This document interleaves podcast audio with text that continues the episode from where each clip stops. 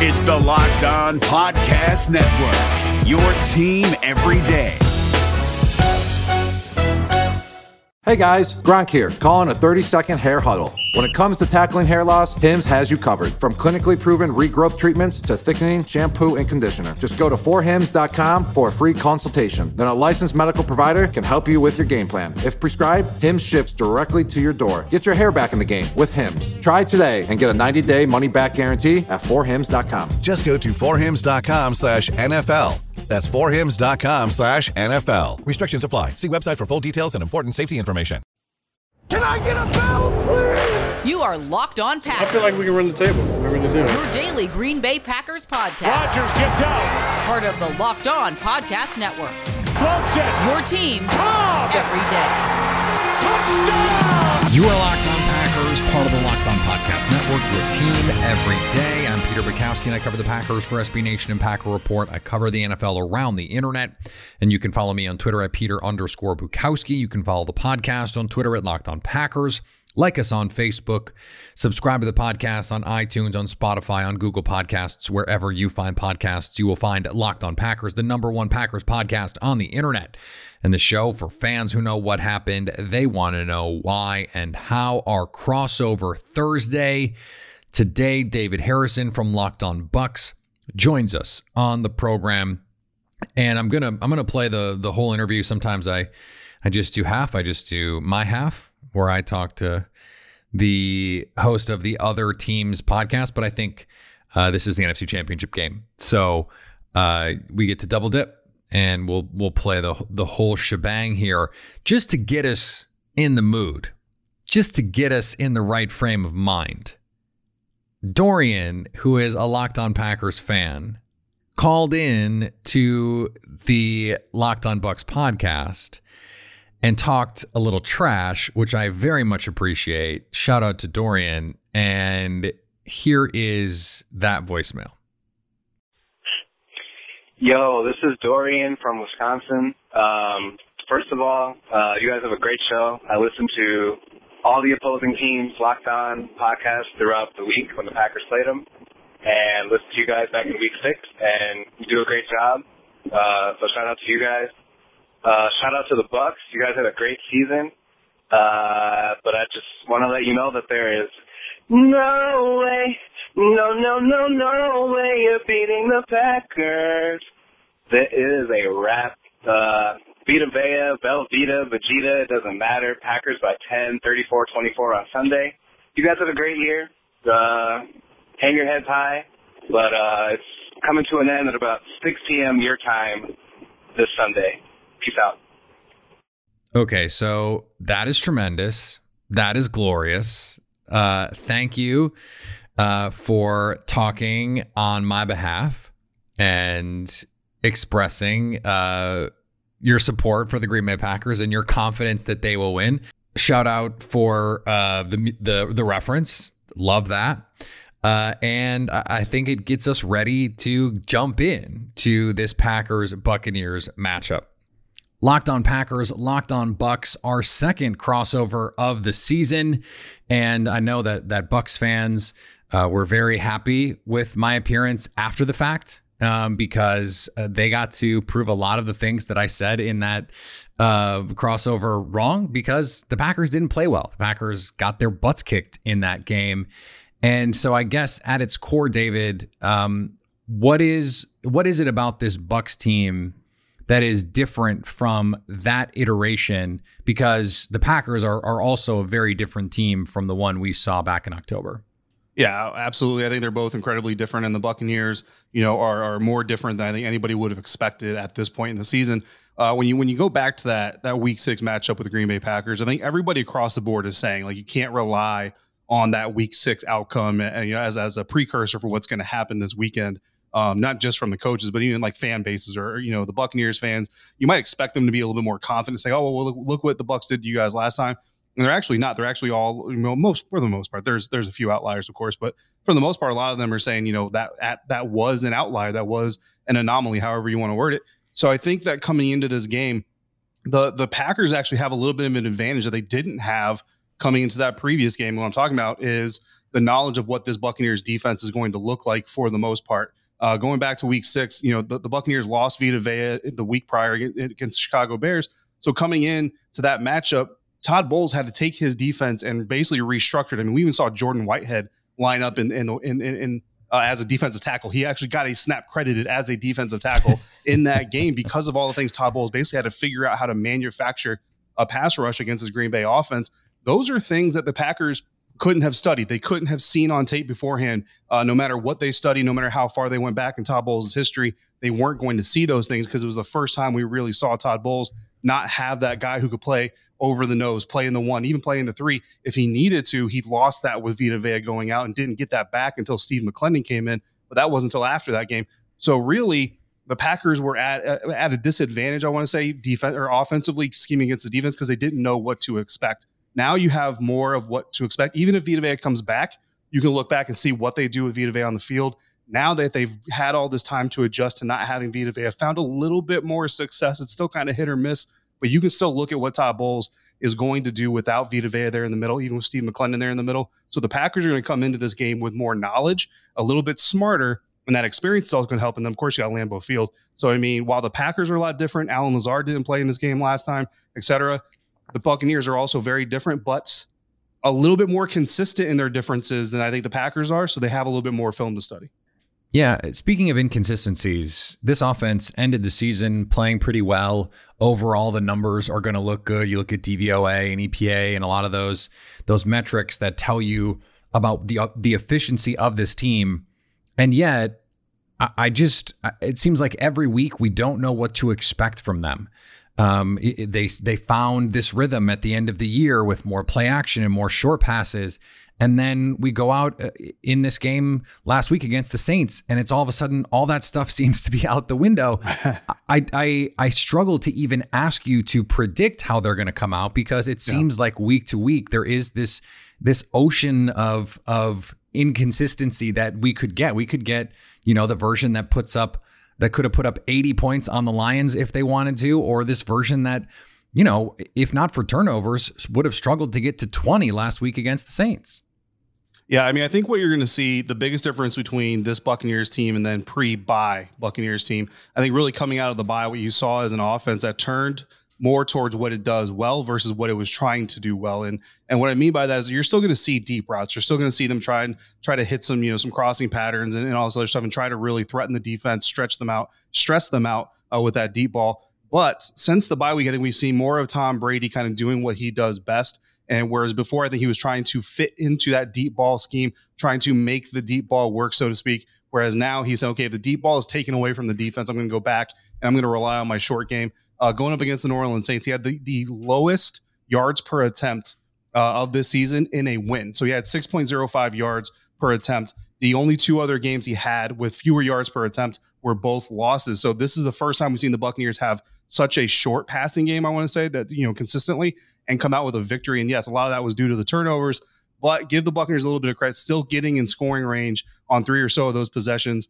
Not enough. I don't think you can you can go into Green Bay and say, well, if as long as the offense gets into scoring range three times on their own, we're going to be fine. But it's kind of one step into that next step, and if they continue to lean on that mentality and take essentially take what the defense gives you, right, then they can try to make some things happen, even if it's against a Green Bay defense in Lambeau. So if you're going to look at, you know, you mentioned at the top um, this Week Six game. I don't know that there's a ton to be learned from that game um, because these two teams are in such a different place. So I asked this of Lily Zhao yesterday from the Packers' perspective. From the Buccaneers' perspective, what are you most worried about going differently this time around than you were um, based on what we saw in week six? Yeah, I don't know. I would say I was worried about it being different. I'm I'm more coming into this thing expecting it to be different. that's the turnovers, the takeaways. I mean, this Buccaneers defense has been really good with takeaways at points in the season. I don't want to take that away from them uh, individually, but this is Aaron Rodgers, and, and I, I, looked it up after that game and I saved it. Um, I, I, brought, I brought it back up for this conversation. Aaron Rodgers had not thrown two or more interceptions in a game before that matchup with the Buccaneers this year since December 17th of 2017 against mm-hmm. Carolina Panthers. And he's only done it 16 Coming times off a broken collarbone, by the way. career games. You don't talk about that game? Yeah, he was coming off a broken collarbone and still Oh, okay. playing with it, probably not 100%. Yep, yeah. So there you go. Well, what the numbers tell you is that there's a 92% chance that Aaron Rodgers is not throwing two or more interceptions. That's what the, that's what his history shows you. It's Right. 197 games. So that's not, you know, there, there's no fluke there. That's a trend. You know what I mean? That's who Aaron Rodgers is.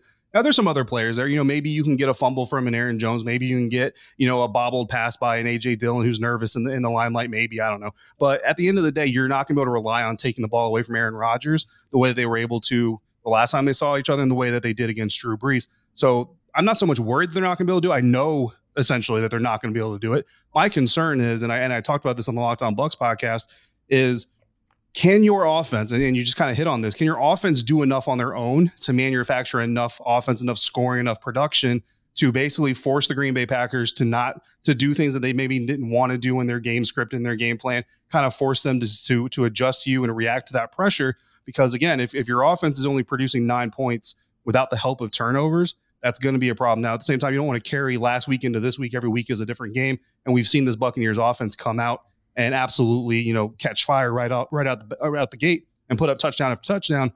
But that that concern still kind of has to be there because this isn't the first time New Orleans that we saw the offense kind of sputter out the gate. They had two back to back three and outs to start the game.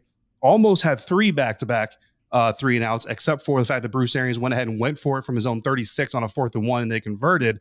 You can't do that in Green Bay. If you come out against Green Bay and have two three and outs to start this game, you might be down 14 nothing before you look up. It sounds to me like you are more concerned about the Tampa Bay offense in this game than the defense.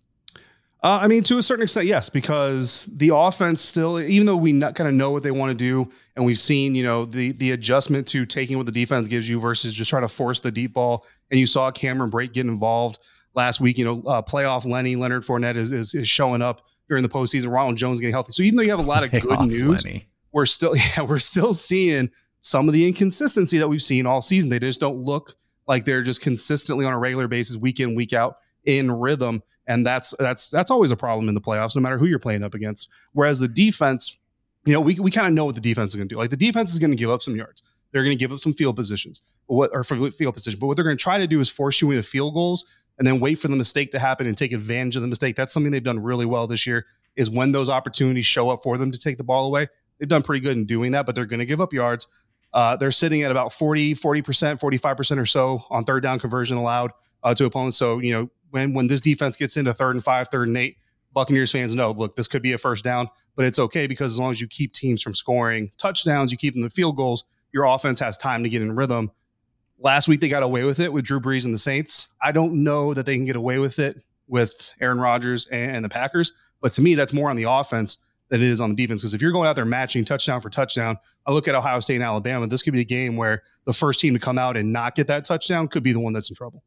Yeah, let me finish on this um, because of it, it, it focuses on that defense. So if we're if we're just going to assume that that is the the strength of this team coming into the game, if you go back to that game and you mentioned the anomalous nature, and we've talked about it all week. Aaron Rodgers mentioned it after the game. He called it an anomaly, not a trend. Aaron Rodgers threw those two interceptions against the blitz. According to NFL research, Rodgers was three of twelve against that Buccaneers blitz Yeah. with the two picks. Against every other team this year against the Blitz, Rodgers is 15 touchdowns, one interception. Yeah. And since week nine, the Bucs have allowed 13 touchdowns to just one interception when blitzing. So is blitzing going to once again be the the base or at least the, the main like tip of the spear strategy for stopping Rodgers? And if it isn't, or if it doesn't get home, can they do enough on the back end to slow down this offense? Uh, it absolutely is going to be the way the Buccaneers come after Aaron Rodgers. They're absolutely going to try to blitz him. They're going to try to free up guys like Ndamukong Suh. Uh, I don't know if I've ever seen anybody get such a visceral reaction so quickly in a game than Ndamukong Suh got out of Aaron Rodgers uh, the last time they played. Granted, part of that came from a penalty. They have- you know they what I have mean? bad so when you when you break yeah, the rules there's a little there's bit, history here. yeah, exactly. There's history there from Detroit. You know what I mean? So they're absolutely going to try to get Ndamukong Suh uh, into Aaron Rodgers' face, you know, as early and as often as possible. But then at the same time, Devin White coming off ball and then those edge edge defenders, and then expect you know Antoine Winfield Jr. is going to come on some blitzes, et cetera, et cetera. Todd Bowles is not going to shy away from pressuring Aaron Rodgers, even though Aaron Rodgers is one of the better quarterbacks against pressure and is mobile. You know, he's he's not like a Lamar Jackson necessarily, but he's still one one heck of a mobile quarterback if he needs to be. So I don't know that's going to work. And as far as the back end is concerned, what, what really concerns me is that soft coverage and the tackling. The Buccaneers tackling has not been up to par. You know, m- most recently, I mean, they did better against New Orleans, but against Washington, it was really bad. And then some other games we've seen tackling can be really bad. And you know that guys like Davante Adams, Allen Lazard, Tonyan, and, you know, Aaron Jones, Jamaal Williams, et cetera, et cetera, they can take advantage of defenses that try to arm tackle or don't use proper form. And with that blitz coming, you also know your, your back end defense is very thin. So if you bring six or seven guys and then you have a broken tackle in the middle of the field or on a, on a reception or down the field on a reception, that's that's all of a sudden that's an explosive play. You know what I mean? So that's going to be kind of the concern. I would like to say that if Aaron Rodgers takes advantage that early, Todd Bowles will probably back off a little bit. But history kind of says he may not actually back off a little bit. Um, I think the key is Davante Adams. If they come, I think when they come out, they're going to come out and say, "Go do your job." So if you're lined up on Davante, if you're Carlton Davis, most likely or Jamel Dean, and you're lined up on Davante Adams, do your job. You might have top coverage on you know a couple you know uh, coverage schemes and all that stuff, but you're not going to be dedicated a partner necessarily to stop Davante Adams. If that guy can contain him, I'm not even saying shut him down like they did Michael Thomas, but six catches, 66 yards, and a touchdown. If they can do that against Davante Adams, it'll allow the rest of that secondary and the, and the linebackers that are in coverage to spread out and, and contain those other weapons. If they can't, and and what the Packers do is force them to bring help to Davante Adams, that's really going to be a problem. I think that's where you see guys like Allen Lazard maybe make a huge impact in this game. All right, coming up after this, we will flip it. I will take the hot seat, even though it's going to be very cold at Lambeau on Sunday. Still 40% chance of snow. So maybe we can take the temperature down a little bit right after this. Before we move on, let's talk about our friends at Rock Auto. With the ever increasing number of makes and models, it's now impossible to stock all the parts that you need in a traditional chain storefront. Why endure often pointless or seemingly intimidating questions and wait while the counter guy orders the parts on his computer? You could do it from the comfort of your own home, from your computer at rockauto.com. Rockauto.com is a family business serving auto parts customers online for 20 years. Go to rockauto.com to shop for auto and body parts from hundreds of manufacturers. They have a unique and remarkably easy to navigate catalog. And best of all, prices at rockauto.com are always reliably low and the same for professionals and do it yourselfers. Why spend up to twice as much? For the same parts, go to rockauto.com now and write locked on in their How Did You Hear About Us box so they know we sent you. Today's episode is also brought to you by our friends at Bet Online. Packers still in that three, three and a half point range in this matchup with the Tampa Bay Buccaneers. And if you like that, if you think that's too much, doesn't matter. You can make money if you're right on which side of the deal you end up coming out on. This line opened at three and a half. It is now down to three. In fact, both title games are at three points, which means we should have some fireworks on Sunday. Let's have some fireworks in your bank account at Bet Online. And right now, when you sign up for a free account at betonline.ag, use the promo code locked on to get a 50% welcome bonus. Don't sit on the sidelines anymore. Get in on the action. And don't forget to use the promo code locked on to get a 50% welcome bonus off your first deposit. All right, guys, continuing our locked on crossover week here, locked on Bucs, locked on Packers. Peter Bukowski, David Harrison talking. And Peter, um, the Packers. The, the, the big story here is the anomaly of week six, right? I think that's kind of coming into obviously you have Rodgers and Brady Yeah. and all that stuff, but a lot of people want to know what is going to be the difference between that matchup and this matchup because kind of like the Saints 38 to 3 blowout of the Buccaneers early in the regular season, nobody's expecting 38 to 10 in this matchup, no matter, you know, on either side of the ball, to be honest with you.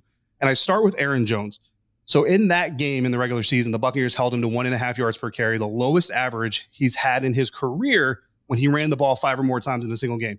So is it just is the answer there just that was an anomaly and that's really all there is to it? Or is there something specific you see in Green Bay since then in their rushing attack and the way they use Aaron Jones that tells you it absolutely will not happen again? Well, I think it's both, right? Because as you mentioned, it's the it's the worst number of his career, and the other two guys, um, they put up over 60 yards on just nine carries, Jamaal Williams and AJ Dillon, and, and AJ Dillon broke off a 20 yard run uh, on a play where if Antoine Winfield doesn't take him down, he might be making a house call, right? So they were able to find some success on inside runs.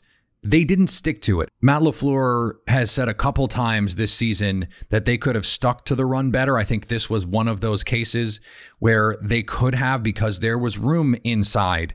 Um, that's where Jamaal Williams hit them a couple times. That's where AJ Dillon got them trying to run outside zone against a team with linebackers who flow like the Buccaneers do. Uh, is really.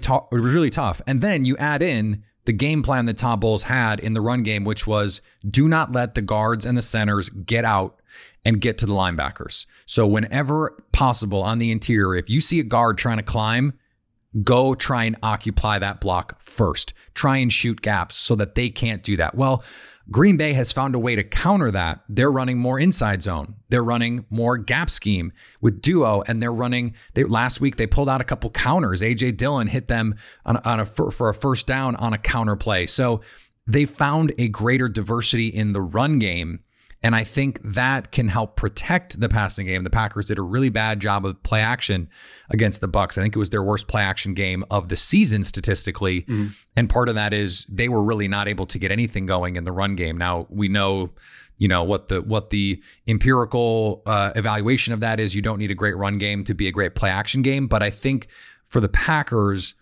they rely so much on trying to build one play. Okay, it's now it's second and six after a, a, a first and 10 run it gets you four yards. Okay, now the play action is easier in the flow of the offense. And, and I think that's a big deal for this team. They found better ways to make those balances work. They've stayed more patient in some of these subsequent games.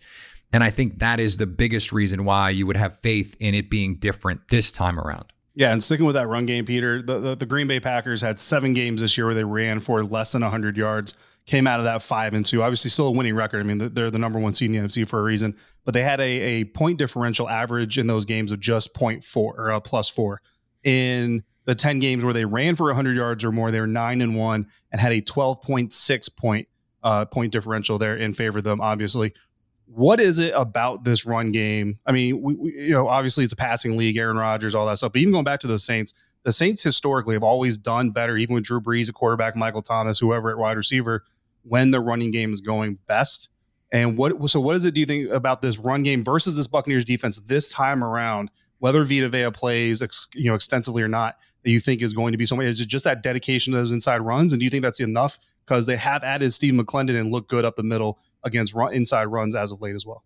Yeah, and and look, I think the Packers feel like their strength inside can match up with anyone. And I know Aaron Donald was hurt last week, um, but they dominated inside. Elgton Jenkins and Corey Linsley were awesome against the Rams. Lucas Patrick um, had one of his best games, frankly, as a pro last week. So we have to give credit to the interior there. The first time that these two teams played, Elgton Jenkins was probably his worst game as a pro. Corey Linsley, one of his worst games um, that I can remember, and and the Athletic did a great job of highlighting this um, on on some of the the Bucs blitzes. They also ran these twists that really confused Green Bay, and and they didn't pass it off well. They didn't communicate well. Um, there were some slide protections that they missed or that they botched. It was the offensive line's worst game of the year, just from a, a communication standpoint, not um, just an execution standpoint. And the mental errors have just not been there this this year for the team outside of that game. So uh, it is just another anomaly point here to say, okay, that's an outlier. It's probably not going to happen again. This this offense, you know, Billy Turner stepped in for David Bakhtiari seamlessly against the the Bears. They were able to run the ball inside, even against Akiem Hicks and Khalil Mack and the front that they have there. So uh, I, I think Green Bay is is going to say, look, we have so many ways to run the ball effectively that we're just going to try them all.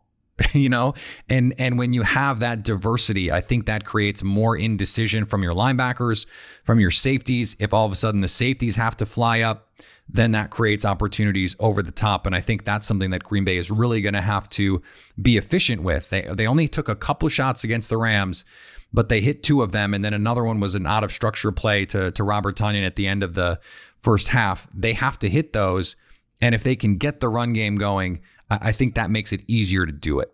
Yeah, and then flip it over to the Packers defense, Peter. Uh, against the Rams, it seems like this defense was kind of feast or famine, and, and unfortunately for Green Bay fans, they feasted more than they were. Uh, you know, they dealt with the famine, I guess you want to call it that. They held Los Angeles to four drives of five yards or less, which is amazing. Um, but they did give up three drives of 62 yards or more, and then they had one drive right there in the middle, a 25 yard drive there in the fourth quarter. Uh, does that tendency to give up basically nothing or nearly everything? One of those drives didn't end up with a field goal, but two of those three drives did end up with touchdowns. Does that worry you against the Buccaneers offense that's kind of shown more in the past four or five games that they are willing and capable of putting together sustained drives? You know, it's it's funny because doesn't that sort of fit perfectly with the personality of the Bucs? That that for oh, two oh, or three drives they're just going to look like what is going on, and then for for two or three drives they're going to look like how did anyone ever stop this team? I mean, that, times, yeah, yeah, yeah. That's that's sort of the mo for this team in a lot of these games, and especially in the big games, um, in the in the games against the best teams. So I, I think you know what we saw the first time around in this in this matchup was Green Bay kind of did that early on. You know, they they get a couple punts and if it if it isn't for that interception, um, that pick six that really changed everything. Um, you know, who knows if the game plays out any differently because Green Bay didn't didn't really have to force um, the I almost said the Patriots, the Buccaneers um, to I do that because of Brady, obviously, and I think I did it the first time we recorded the show. Um, blame for it. That you know that inconsistency you just hope that that they don't sort of cross streams, right? That mm-hmm. you know the Bucs find the the three perfect drives when the Packers are going to have their three bad drives. You know, you, you hope that that they, they they they don't cross streams like that. But what it does do is if you do get three or four three and outs, and you get those quick turnarounds, all of a sudden, you know, to the point you made earlier, it could be 14 quick points, it could be 10 quick points. And all of a sudden, now you're putting pressure back on this Buccaneers offense to go out and make plays. So it's how the, the Packers have done it all year it felt worse watching um, than the final numbers indicated. You were so, sort of going, wait, how are they giving up these? How does Jared Goff completing all these passes? And then you look up at the end of the game and they only gave up 244 total yards, mm-hmm. 18 points, which is the second lowest to- point total of the year for the Rams. They actually, in aggregate, played really well. It was just on three drives, they looked bad. Well, right. the other five drives, they looked really good. Oh. And if that's the ratio that they can put together against the Bucs, it gives them a really good chance to win the game. Yeah, absolutely. Um, and you, I've heard you talk a little bit this week about this matchup with the Buccaneers uh, leading up to this episode, of course. And something that you kind of mentioned is that this defense, this Green Bay Packers defense, that is may give up some yards, may give up some field position, may allow the Buccaneers to move the ball here and there. The key is keeping them from scoring those touchdowns for one, and of course keeping them from putting up points in general if you can, even if you do give up the yards. And it kind of got me thinking. So I looked it up, and the Packers are allowing an average of 3.2 yards per carry inside the red zone, which is about middle of the league um, and they're tied for 16th, so basically literally middle of the league with 14 rushing touchdowns in the same part of the field. Buccaneers rushing offense is basically the same 14 rushing touchdowns in the red zone and about middle of the pack in running inside the red zone. So if the Packers do kind of make sure they keep the lid on things against, you know, the deep pass that, that you know, that Bruce Arians is going to try to hit and they allow Tom Brady and Tom Brady takes the, you know, the five yard check down here and there, moves the ball down the field, gets inside the 30, you know, I know red zone is 20, but say it gets inside the 30, is there is there enough? Because you feel like one of these middle of the road rush defense, rush offense teams is going to slip. One of them is going to rise up to the challenge. The other one's going to falter. What gives you confidence that Green Bay's rush defense that can force the Tampa Bay Buccaneers to take those field goals instead of getting into the end zone when they do get into scoring range? Well, I, I think you know if if you put Mike Pettine on a on a lie detector, he would just sort of say, "Who cares?" And not that that you know this is not the old run defense doesn't matter trope, although I have banged that drum for a long time. I think his deal is just just try and force field goals in the red zone, and if you can't, make sure you're also forcing three and outs. So this is this is dovetails perfectly with our last discussion because they they understand that teams are gonna are gonna score, especially good teams. They're gonna put together drives. What they want to make you do is say, okay, we're gonna make you go ten plays, twelve plays, 15 plays, 18 plays. We saw an 18 play drive in that Saints game. The that is going to be the goal. And if you score a touchdown, great. But we think, as the Packers, we think your offense can't be as efficient as our offense. Mm-hmm. And so if you, if there's only eight possessions in the game, we think we can we can make you punt three or four times. And we think if we have eight possessions, you can't make us punt three or four times. And and that's that's the difference. And and that was the difference last week. Um, and, and it's been really the difference all year because Green Bay's had the best offense in football. Um, really, the only time they've been even close to shut down is this Bucs game, and it was the turnovers. And so that's why I've been saying all week if if the Packers can avoid turnovers, I just think they'll be more consistent than this Bucs offense. Um, sort of irrespective of how the, the two defenses play. So as long as the Packers defense doesn't fully crap the bed like they did against the the 49ers, they're going to give themselves a really good chance to win just because this offense is just that good. Yeah, I was on a uh, another Packers podcast earlier this week, and, and I did I said there I think that the Buccaneers need to come out of this thing plus two uh, if they get a win. So we'll, we'll see. And that doesn't necessarily have to be interceptions, of course, but I mean the team as a whole, like you mentioned, has been pretty good about protecting the ball. Um, Peter, I got two more quick questions. I think that they'll be more easy for you to, to answer, not really pertain to this game specifically, just kind of general Packers information. Uh, but beforehand, so we do voicemails on Locked on Bucs podcast, and so we put our phone number out there. It's on our Twitter page, and it hasn't happened a lot, but it has happened on occasion. But this is easily the best opposing fan voicemail we've gotten. It was on our Wednesday episode. So if any Packers fans out there want to go catch their fellow fan uh, giving us a little bit of smoke, they can go do that. We did air it. Of course, it was hilarious. So of course we had to air it. Um, but one of our listeners, Peter, actually messaged me and said, Hey, how can I leave a voicemail on Peter's show? And I was like, I don't know if Peter does voicemails. So he just left us one for me to play for you. So you, you are you willing to listen to that? Uh, yeah. Although I will also give, I will give out the number 920 341 3775 is the Locked On Packers fan hotline. If you're a Bucs fan, feel free. If you leave a good voicemail, I will, uh, I will play it and we will enjoy it together. There you go. So here is Matt from Morven, Georgia. Guys? This is Matt from Morven, Georgia. What is that awful smell? It smells like somebody left a pair of filthy gym socks on top of a space heater or something, or maybe that's moldy cheese. Wait a minute. That's it. Wisconsin cheese. Smells like an intruder. Well, I think I speak for the rest of the Locked On Bucs listeners when I say, Peter, you better come get your boy. Thinks he could come on our show squawking like some kind of Justin Bieber wannabe on American Idol or something. And I've listened to your show too, Peter. And I hear you looking past the Buccaneers and uh, talking about the odds of beating the Chiefs in the Super Bowl on some gambling website or something. Well, I think you both better discount, double check yourselves. Because when Ndamukong Suh and Devin White and the boys come in there and slap the mustache off your little insurance salesman, I think you both will be singing a different tune. There's only one team getting a W on Lambeau Field on Sunday, and that's the Tampa Bay Buccaneers. We're going to be feasting on some cannon smoked Gouda Sunday night, boys, with a side of extra salty victory gravy. Mmm, mmm. Fire them cannons. Go, Bucs. All right, Peter. So uh, we reacted to the Packers fan voicemail. Actually, we made him a little bit of a wager, and it's funny because before we recorded this episode, he actually hit me up on Twitter and said we're on. So if the Buccaneers win, he's got to call back into our voicemail and sing. So he did sing on the voicemail. It was amazing. Mhm. Um, he's got to call back into our show and sing a congratulatory song to the Buccaneers. Um, if the Packers win, we've got a little statement inspired by Brooklyn Nine Nine that we're going to read at the end of our show for a game recap. So what do you what do you think of the Bucs fans coming back at, at your guy and at you specifically? Actually, called you out. I love it. I love it. This is this is like this is why it's fun. And we we actually played the voicemail. You sent it over.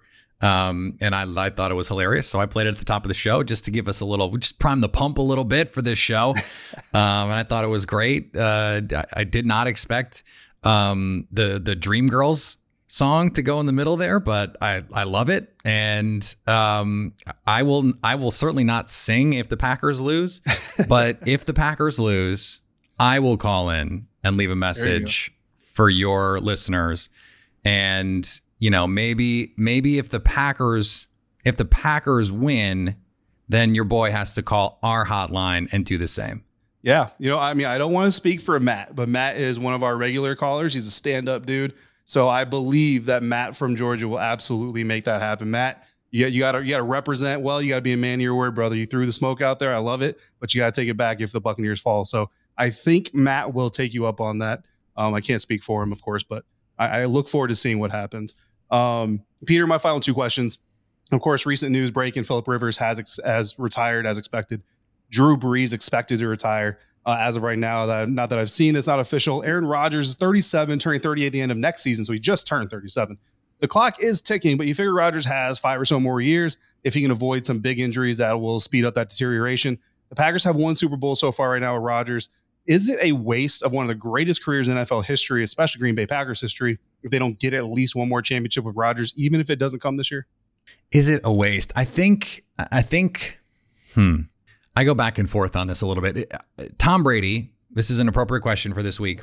Tom Brady and the Patriots made it look easy to win Super Bowls. It is not easy, and it, it also took a, a monumental amount of close game luck. If we took any, you know, ten game sample and a, a, team won as many close games as they did in in 10 games we would go oh that team is going to regress next year so i mean i think we have to take that into account too there was a lot of um, you know breaks that went their way mm-hmm. I, I, don't want to discount what they did but i'm just you know it's it's just you know what it is the, the packers have, have had luck go the other way the nfc championship game in 2014, the ball bounces off Brandon Bostick's hand. Yeah. In oh. in 2015, you know, they give up the the long Larry Fitzgerald play in in overtime, and that was a game where Randall Cobb and Davante Adams both get hurt. If they're healthy, they probably win that game, and and who knows how that season is different.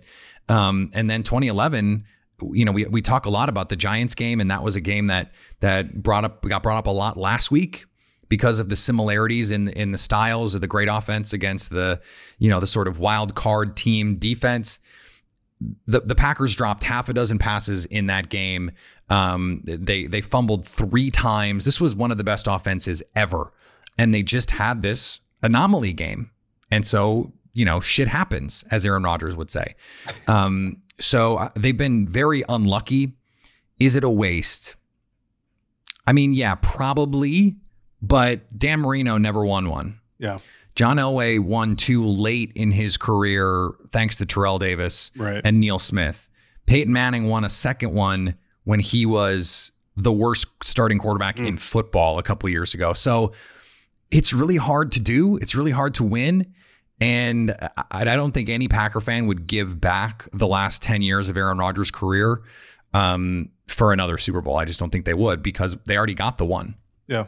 No, it's a, that's a good way of looking at it. I mean, you know, going back again to that other Packers podcast I was on, we talked about how you know how how much of a privilege it is to get to watch guys like this kind of go at it and and compete. And you know, there's there's generations of football fans coming after this that aren't going to have the memory, so we get to be the ones to chronicle those stories and then retell them as as time goes by. And then uh, finally, Peter, before we get out of here, not really a question actually, but really I just kind of wanted to plug. So I've I've been listening to your show. I listen to your show pretty regularly anyway, but especially uh, leading up to this week, I've been listening to it more.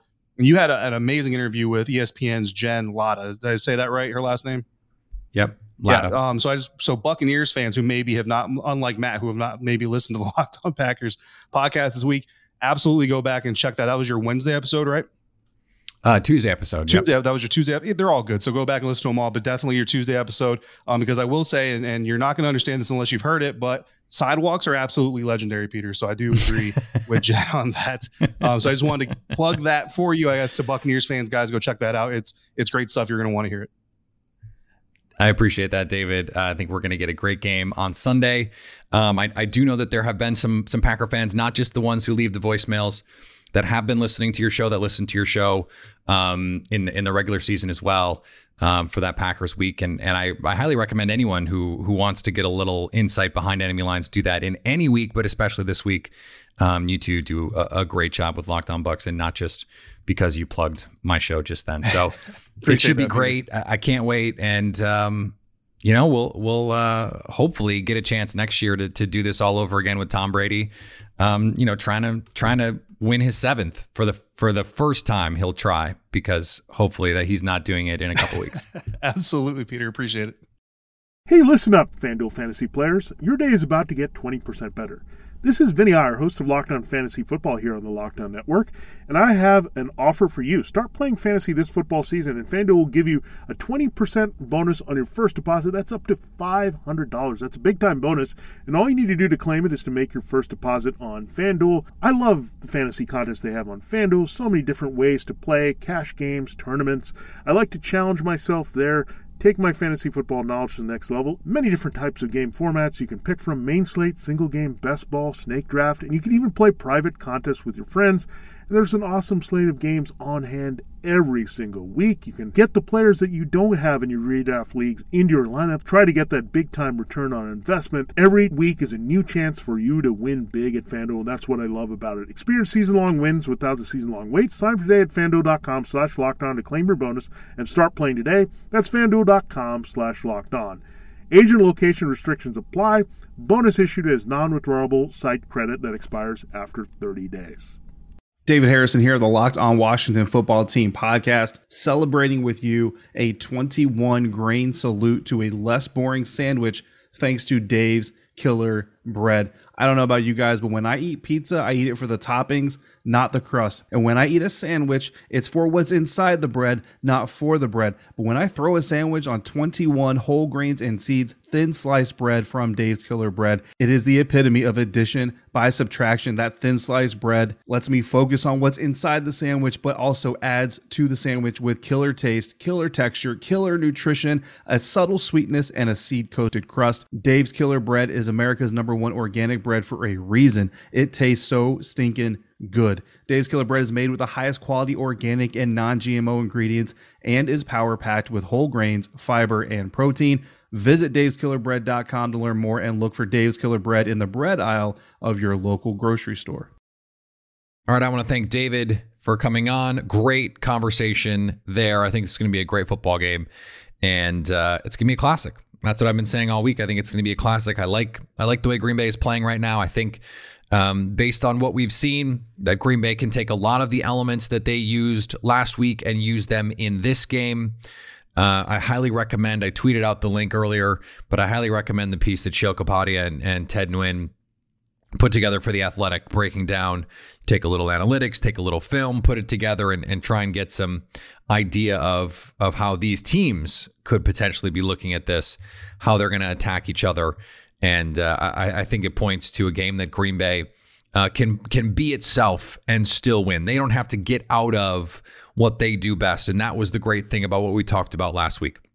If Green Bay plays its best game, I think they win. Nick Viall on the show tomorrow. Also, our live show, 5:30 Central Time on Periscope. We will do the A block there, the first eight to 10 minutes, uh, injury report, all that stuff, and then continue to answer your questions after that. That will be exclusive to the live show. You will not get that on the podcast. Our conversation with Nick will be on the podcast after that. Follow me on Twitter, Peter underscore Bukowski. Follow the podcast on Twitter, Locked on Packers. Like us on Facebook, subscribe to the podcast, iTunes, Spotify, Google Podcasts, wherever you find podcasts, you will find Locked on Packers. And anytime you want to hit us up on the Locked on Packers fan hotline, you can do that 920 341 3775 to stay locked on Packers.